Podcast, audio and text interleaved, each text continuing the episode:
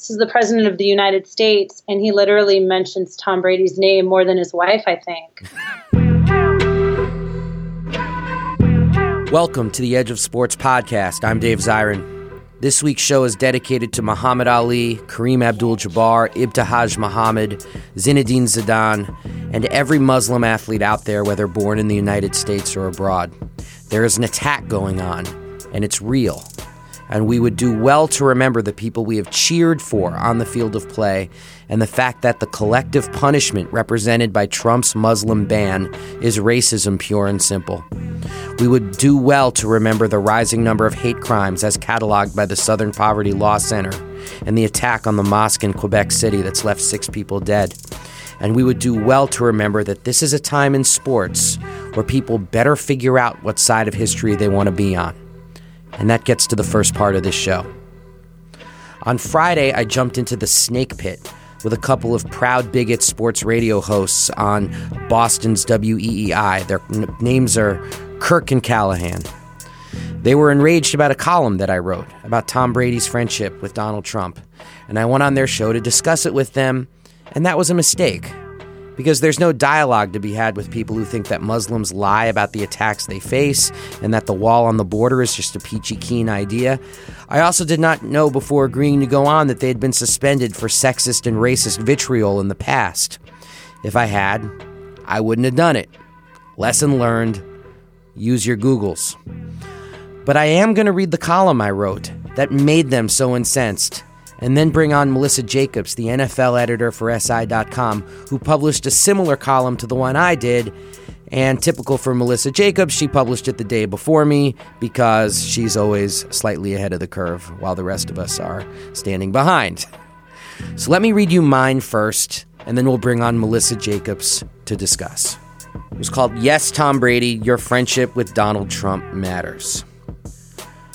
So, Tom Brady, the breathlessly confident, all world New England Patriots quarterback, was speaking in an unfamiliar tone on WEEI radio about a week ago last Monday. He was whining. Fresh off another stellar AFC championship performance and headed to his record seventh Super Bowl, the great Brady was flummoxed by the idea that some in the media have been pressing him over his very public friendship with Donald Trump. On the radio show Kirk and Callahan, two hosts who are open racists and bigots, a place where, disturbingly, Tom Brady feels very comfortable, he said, Why does that make such a big deal? I don't understand that. I don't want to get into it, but it's just if you know someone, it doesn't mean you agree with everything they say or do, right? Tom Brady does not understand. If the insistence of his wife, Gisele Bundchen, that she would never vote for Trump has not gotten through to him, if the hashtag not my football team in reference to the close ties among Patriots owner Bob Kraft, head coach Bill Belichick, Brady, and Trump confuses him, then maybe we should try to make it plain. Why is this mutual man crush an issue? First and foremost, Trump used his friendship with Tom Brady and Bill Belichick in the final days before the election, publicly touting their endorsements. He even read a letter from Belichick at a closing night campaign rally in New Hampshire. Whether or not Donald Trump had permission to do these things, I have it on good authority that he did not, doesn't change the fact that Brady and Belichick were not bystanders to this election, but actors within it. That has not changed. At a pre inauguration dinner after thanking his family, Trump turned to Bob Kraft and said, Your friend Tom just called. He feels good. He called to congratulate us. He feels good. He feels good. On Monday, there was Trump flat Kellyanne Conway saying, President Trump is just so grateful that friends like Tom Brady are loyal and can ignore the shrapnel. End quote. She also thanked Kraft, someone who knows something about getting played by Vladimir Putin, who once stole Bob Kraft's Super Bowl ring right in front of him while Kraft stood there with his pants around his ankles. Now, Trump uses these relationships as a tool of legitimization. Other celebrities Trump has spent a lifetime stalking have turned their backs on him. Prominent athletes and coaches are treating him like a punchline. But Trump still has Tom Brady in his back pocket, and he will use that in the days ahead. Meanwhile, Tom Brady owes his fame and fortune to the NFL, a $13 billion a year business built on a foundation of black labor. 70% of the league is African American, and on the Patriots, that number is 67%. that reality coexists with the stubborn fact that Donald Trump is a racist. This is not an opinion or alternative fact, this is reality. When you sign a Muslim ban, when you refer to Mexicans as rapists, when you are sued for housing discrimination, when Nazis celebrate your election, when two of your lead advisors have open sympathies with white supremacist ideology, then you're a racist. But Tom Brady doesn't seem to care. Maybe he could speak to teammates Martellus Bennett and Devin McCourty, who raised their fists during the anthem this year as a statement for racial justice. Maybe he could speak to his white teammate Chris Long, who said in September, I play in a league that's 70% black, and my peers, guys I come to work with, if they identify something that they think is putting their reputations on the line, creating controversy, I'm going to listen to those guys. End quote. Maybe Tom Brady could do some listening as well. Then there's the fact that, according to one study, women make up 45% of the NFL fan base. Maybe Tom missed it while sleeping in his hyperbaric chamber in his newly produced high tech pajamas, but a couple Saturdays ago, millions of women across the country rose up against this president. In the Patriots' hometown of Boston, they had their third mass demonstration against Trump in the last seven days. One of the great motivators of this resistance is Trump's commitment to roll back women's reproductive rights and his reputation as a sexual predator. If Tom Brady wants to count this guy as a friend, that's his business. If Tom Brady thinks he is exempt from criticism for doing so, he is wrong. The most successful quarterback in the NFL is being willingly used to deodorize an agenda animated by division and hatred. If Tom Brady doesn't think that matters to people, then he needs to get a clue.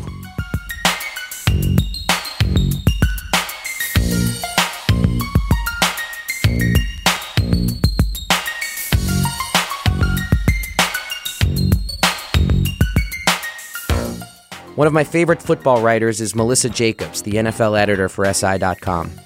A former producer at ESPN and one of the founding contributors to ESPNW, she founded thefootballgirl.com in 2009 and joined SI in 2015.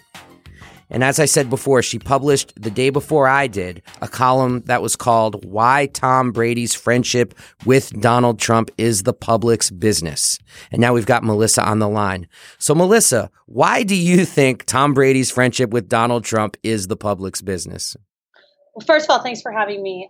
You know, I start with sort of a simplistic view of it, which is this is the president of the United States, and he literally mentions Tom Brady's name more than his wife, I think. I mean, You're right, actually. Uh, seriously. No, that's true.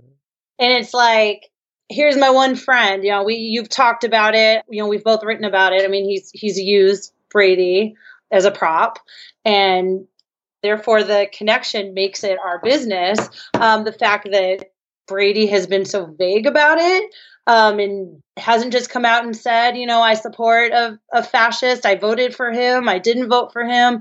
I believe these views. I don't believe these views. I mean, he's just been so cryptic about it. So therefore, you know, you're going to have inherent curiosity about the connection.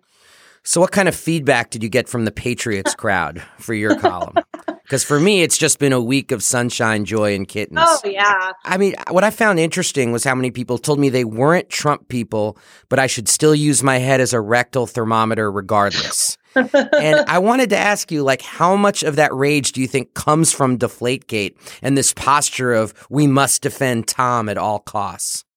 Yeah, I mean, I think it's honestly, I think it's kept the fan base going. I think it's like their heartbeat because they've, you know, they've been winning for 15 years now, so they need something to to keep them going. I mean, it gets, I, you know, I'm from San Francisco. I can tell you, it gets old after a while. I mean, it's great, but you know, you need you need some new layer of, of adrenaline, and they clearly have it. You know, unfortunately, it's more of a negative hate thing, but they definitely have it with both of these streams now. God, it's like we're all Michael Jordan now, just looking for negative reasons to feel motivated on a day in, day out basis.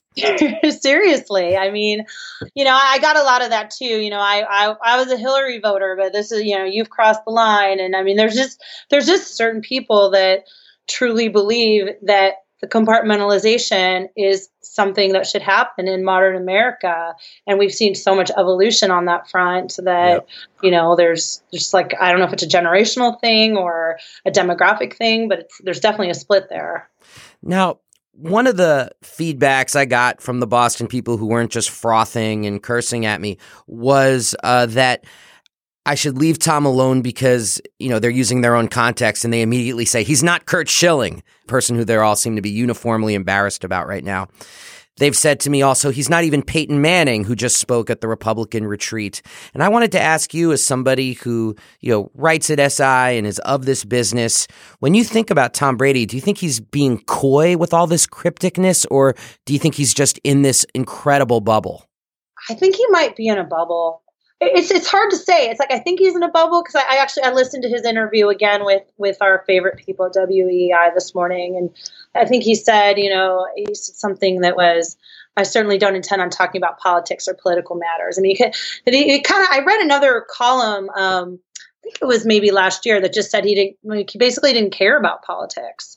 So hmm. I, I kind of think, I, I, mean, I don't know much. I, I, know there was a Daily Beast report about his relationship with Trump, and it seems like it was more driven by him being a judge at Miss USA and then their whole golfing relationship or whatever. So it, it seems like a relationship where probably for the most part, politics has been swept aside. Um, I mean, I don't know how, you know, it's not like Trump had been very politically active until a couple years ago.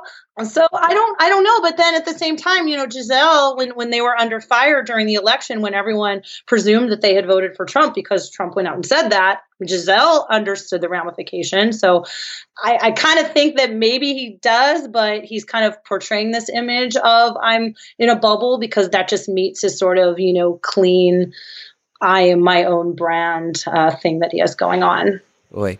So, Melissa, of all the feedback you got from Patriots Nation, w- was any of it interesting or well reasoned, or was it all sludge? And I'm only asking because I even got some feedback from folks who listen to this podcast who uh, read the column and they're Patriots fans. And it was interesting. Like they had the whole, whoa, whoa, whoa, you went too far with this one. Tom Brady's not a political guy. Let him be who, whoever he wants to be friends with, what have you.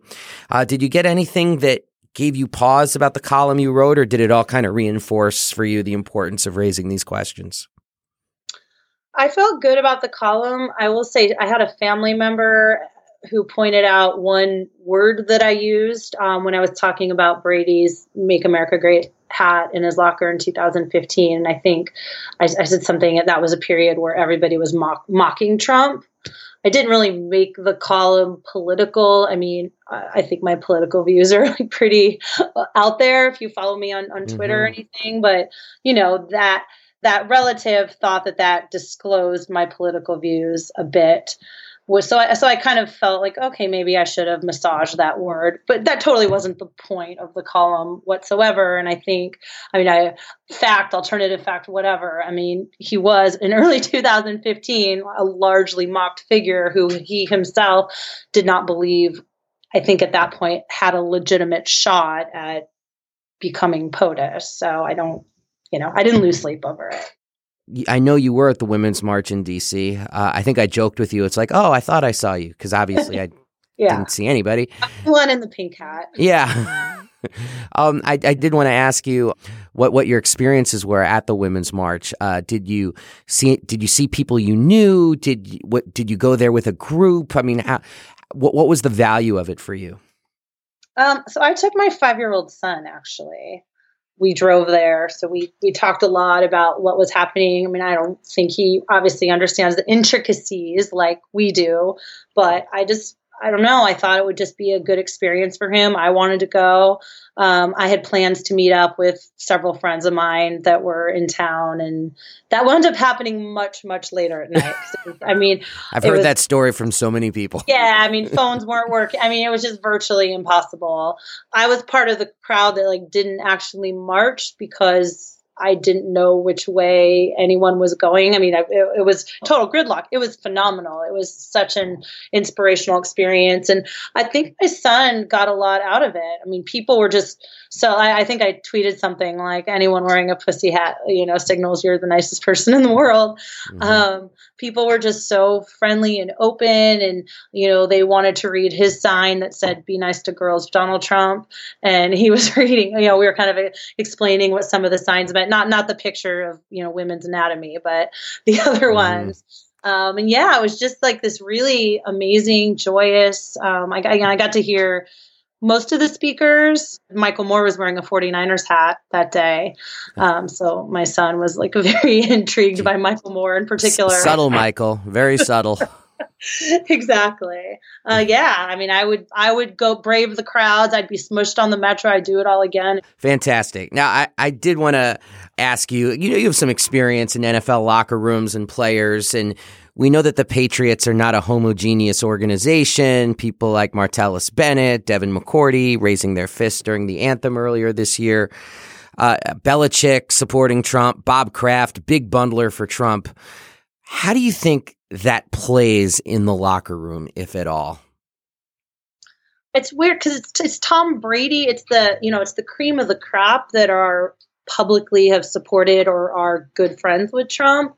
So I wonder if there's a split. I mean, is or, or Devin McCourty is is he having conversation with Robert Kraft? Is I mean, you would hope that Martellus Bennett's hanging out with Tom Brady, but you know, I've seen that situation before. I mean, Brady has notoriously kind of had his favorites, like you know Wes Welker, and that's who he's hanging out with during you know his suspension and whatnot. I mean, I don't, I don't know that, I don't know that it's a racial split. I don't think that's a fair um, assessment to make. I don't think that's factual, but I could see it being compartmentalized in the locker room. I mean, I don't cover the Patriots, so I don't want to, mm-hmm. you know, I mm-hmm. haven't spent time in their locker room. I mean, it's it's just a weird locker room to begin with and Brady, you know, I, I, I did do a piece once um, on some of Brady's old receivers, and there definitely was a common thread of, you know, Brady's early in and early out, but he kind of keeps to himself and he comes and talks to you when he needs to tell you something, but there's not a lot of, you know, oh, we're playing cards and shooting the shit over, you know, what's happening in the world or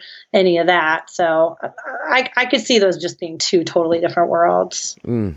So we, we do know for all the folks who want to say that the Patriots and Brady and Belichick and Kraft that they have nothing to do with Trump or that these things should be compartmentalized. We know that if the Patriots win, I mean, my God, Donald Trump will not be able to resist lording this over the country. Big event at the White House. Like he couldn't resist that if he tried. I mean, it would be like a scene in Trainspotting. Um, and I think for the sports fan who has, say, no dog in this fight. Like, I, I, know it's very dicey to choose your teams based on the political affiliations of upper management, you know, because you'll find yourself tied in the knots.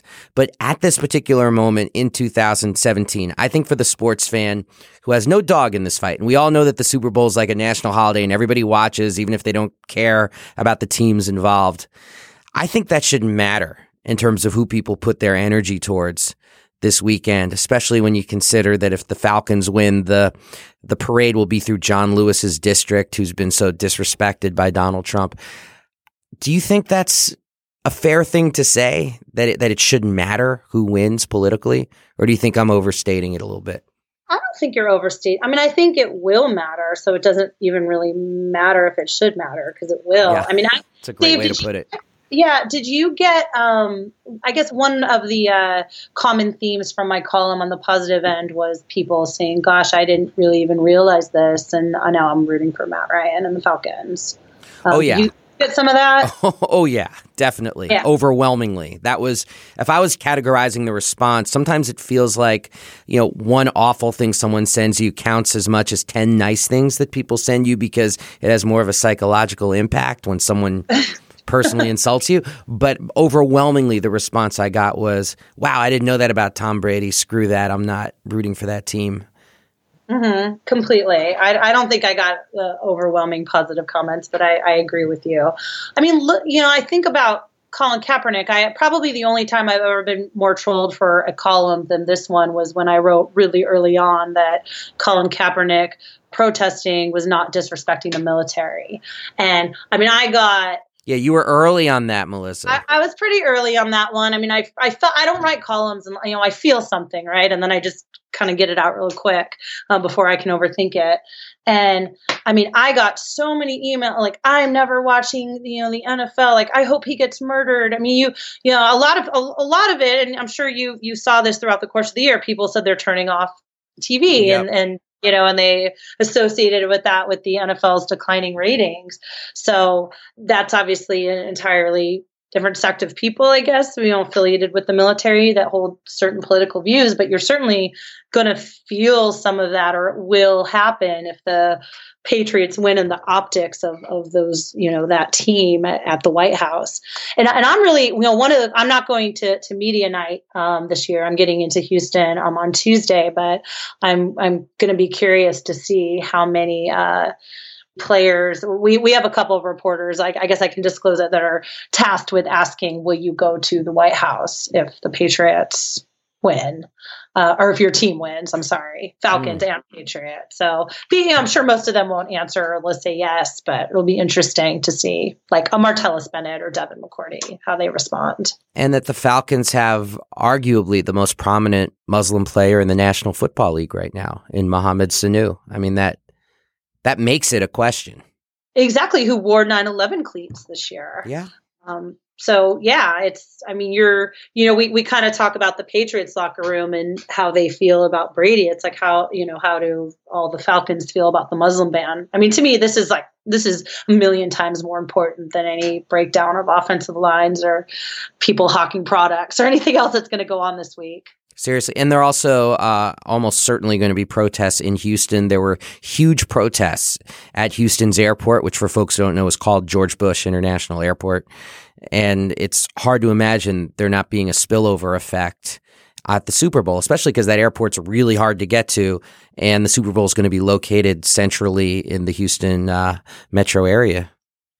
Yeah, yeah. I mean, it, just you know how it's juxtaposed the people just coming in for all the Super Bowl hoopla versus those that are still there. I mean, I don't. I I, I think there's you know there's definitely a semblance of a Muslim community there. So I know, and I think there's already been you know there's been protests in downtown Houston. I mean, there most certainly will be at the game itself. I imagine, or as close as you can get to the perimeter.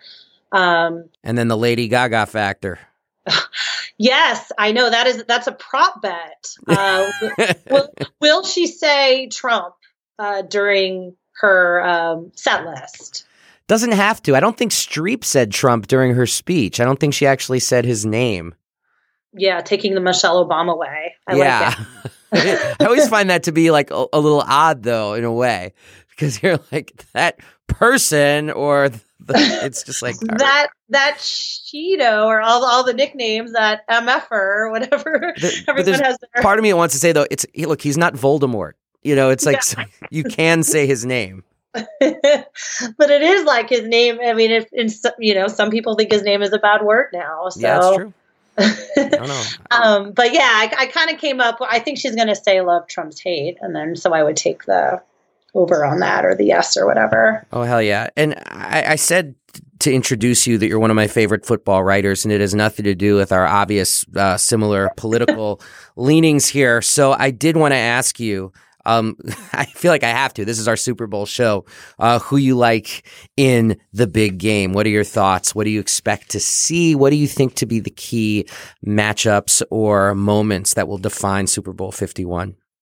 We're actually talking football. Wow. Yeah. I'm not prepared for that. Didn't expect that, huh? Um, yeah, yeah. Well, there's this quarterback named Tom Brady. um, I've picked the Patriots all year when we do all of our silly little Super Bowl predictions for SI, and then we recalibrate every four weeks to make ourselves look good. But I've consistently. I enjoy picked- those, by the way. So, you do? Yeah. So please don't. Uh, stop doing them or I always wonder I mean a lot of people like them they they get a lot of traffic but I wonder like why would anyone care what all of us think about who's going to win but I guess you're you're asking me that so yes um, yeah I I think because it's like having friends in fun phone form. Exactly. There you go.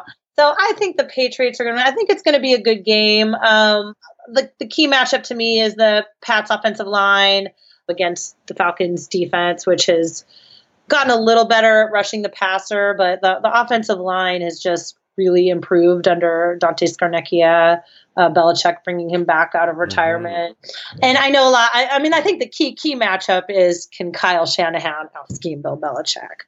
Ooh, that's very Star Wars: A New Hope. Star Wars: A New Hope. Um, I feel like Shanahan is probably in a. I mean, he's he's look, he's about to be the 49ers head coach. So I'm sure he's going to have this master game plan and want to go out in style. And, but I just, it's, Bill Belichick has been out schemed in Super Bowls before, but I, I don't see it here. So I think, I don't know, the Patriots are going to win 35 to 30. Wow. I I think that a lot of us forget that Bill Belichick was a Pete Carroll uh, mental gasket blown throw uh, from the one yard line away from this whole narrative being will will Bill Belichick get the monkey off of his back of not being able to win a Super Bowl? I know that's so true.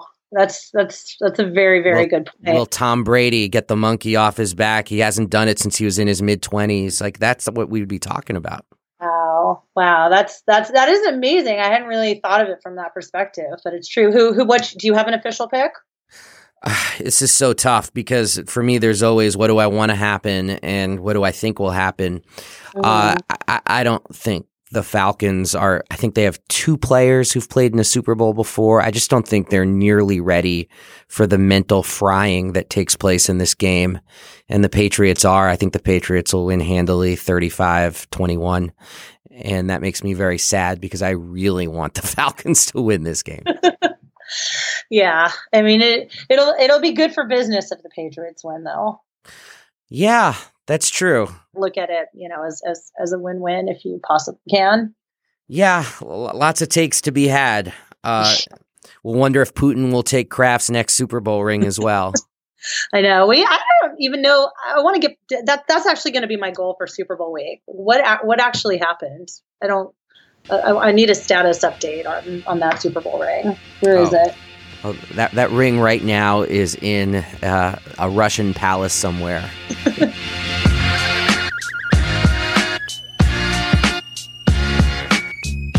Thank you so much for your time, Melissa. I really do appreciate it. Thank you for writing truth even when it's difficult. Thank you for doing it in the space of SI.com, which ensures it'll be read by a broad cross section of people. And please don't stop doing what you do. Well, I appreciate it. Thank you for, you know, all of your words too. Bye, Melissa. Okay, thank you.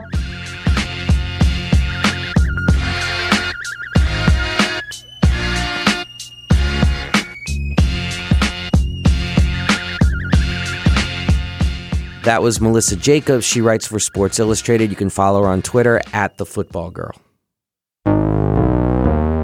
And now I've got some choice words called the sports world must stand with Muslim athletes.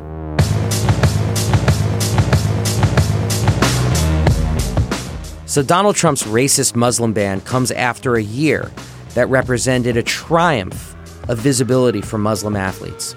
There was Mo Farah, the British distance runner born in Somalia, who won two Olympic gold medals in Rio. There was saber fencer Ibtihaj Muhammad, the first Muslim American woman to wear a hijab while competing for the United States. We saw Riyad Mahrez, a Muslim of Algerian descent, become central to Leicester City's winning the club's first ever championship in England's Premier League, and arguably the greatest sports upset of all time. We saw Atlanta Falcons wide receiver Mohamed Sanu emerge as a critical target for quarterback Matt Ryan as the team readies for the Super Bowl. Even the much maligned NBA guard Dion Waiters, yes, he is Muslim, is splashing game winning three pointers for the Miami Heat. Then there were the Muslim legends of the sports world who were heard and even celebrated throughout 2016. We had basketball legend Kareem Abdul Jabbar flowering as a political voice, with a series of viral essays about politics in the United States and a speaking spot at the Democratic Convention. We had the great Mahmoud Abdul Rauf, removed from the NBA 20 years ago for refusing to stand for the anthem, reemerge in a series of interviews as media members saw echoes of his story in the kneeling protests of 49ers quarterback Colin Kaepernick. And most powerfully, there was the international appreciation of the great Muhammad Ali upon his death and the centering of his Islamic faith at his internationally televised funeral service. It was said to me in Louisville by Muslim leader Dalia Mogahed that the mourning for Ali was so international that his Islamic funeral prayers rolled over 24 straight hours from time zone to time zone across the earth. In the December before his death, Muhammad Ali issued one last public statement called Presidential Candidates Proposing to Ban Muslim Immigration to the United States. He said,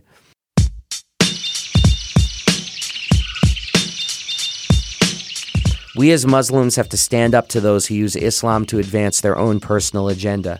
Speaking as someone who has never been accused of political correctness, I believe that our political leaders should use their position to bring understanding about the religion of Islam.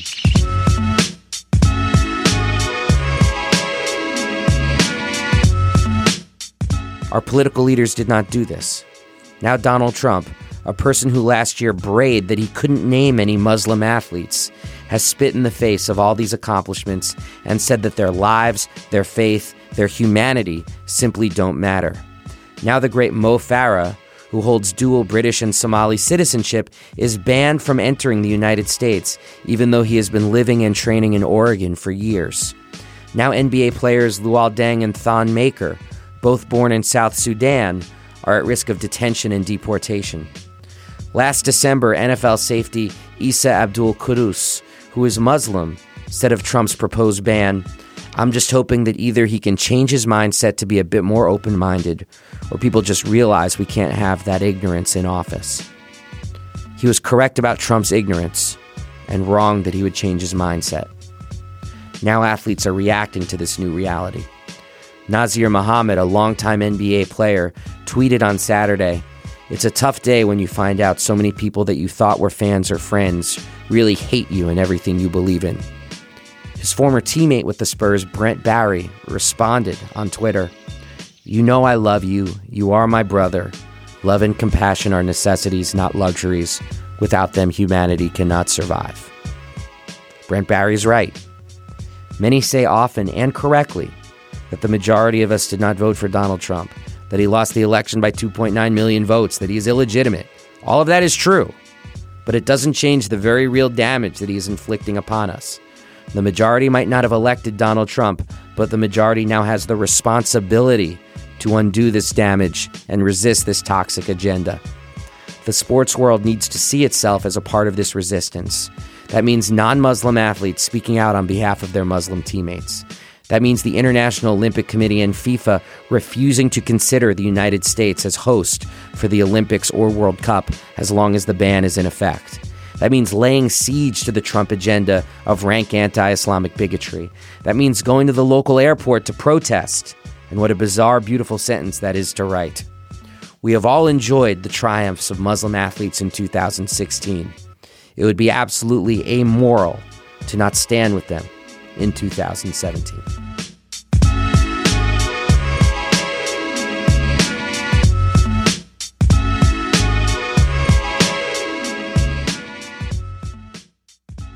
And now it's time for our Just Stand Up Award.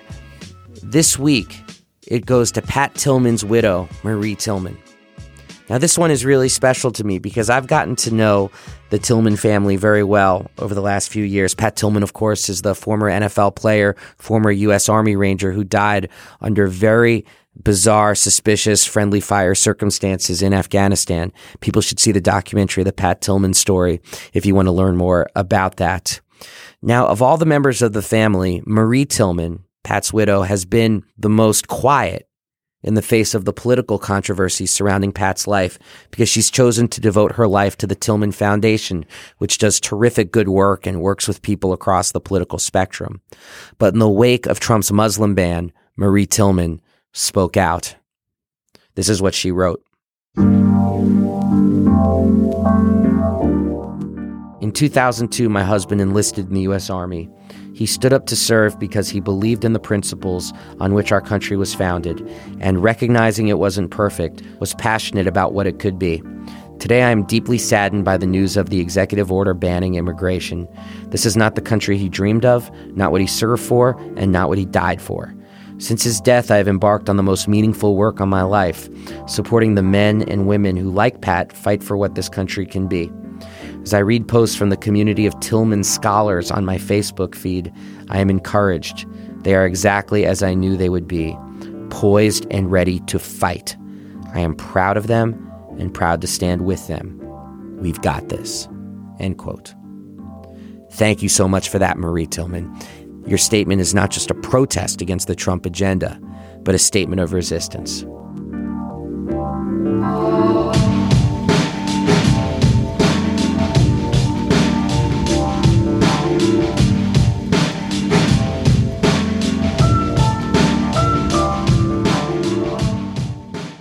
Also, a Just Stand Up award to everyone who's planning to demonstrate at the Super Bowl in Houston.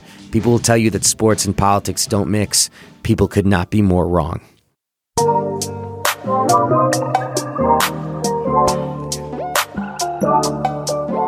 Now it's time for the Edge of Sports hotline. You can always call in with your takes about the worlds of sports and politics. We'll play the calls that we like, like on the air.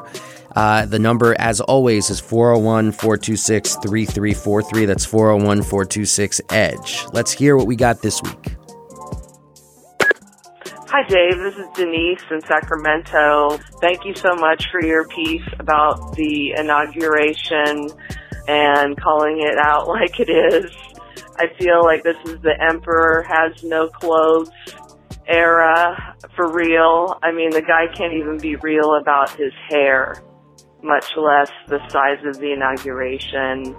And the fact that his wife looked like some sort of Russian super soldier, I don't understand. This is intense. So thank you for putting it out there in the sports lane that you're usually driving. My sports world alternative fact in SEC women's basketball, the 2017 season is shaping up to be a contest between Pat Summitt's Tennessee Volunteers and the LSU Tigers, coached by Summitt former point guard Nikki Caldwell. Rest in peace, Coach Summitt. I can't believe you're gone. Thanks, Dave. Bye. Mm, I want to let that one just speak for itself. That was fantastic. Thank you, Denise, so much for that call. I've, I've written about Pat Summitt in the past. Her legacy and her memory aren't going anywhere.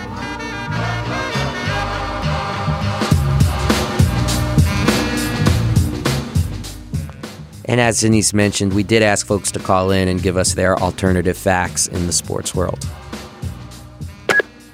Hey, this is Bethel in Brooklyn, and my alternative fact is that college athletes get compensated for the time on the, on the field.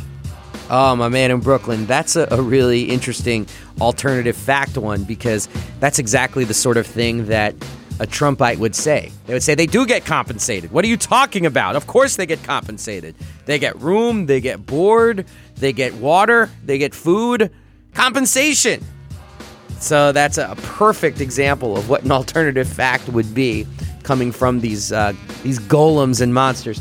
Uh, that's exactly what they would say. And of course, college athletes oddly, they do get a form of compensation, but that only proves that they are workers and not student athletes and don't belong in a constitution free zone where they have no labor rights. They don't even get the free gear they're promised. Look at what's happening at Duke, where Coach K, from his hospital room, is commanding that Duke players not have the privilege of wearing Duke gear. Man, if I was a Duke athlete, I would be like, strike to wear our sweatshirts. It's all we were promised. We have nothing to lose but our wristbands. Thank you, listeners. Please keep sending in your Sports World alternative facts 401 426 3343. That's 401 426 EDGE. Thank you again to Melissa Jacobs for coming on the show. You can follow Melissa on Twitter at the Football Girl. She's one of the best football follows and follows, period, out there in the Twitterverse. Thank you so much to my producer, Dan Bloom. Thank you to associate producer, David Tigaboo. We are out of here. Stay frosty, everyone. Stay on the front lines. Keep protesting. Peace.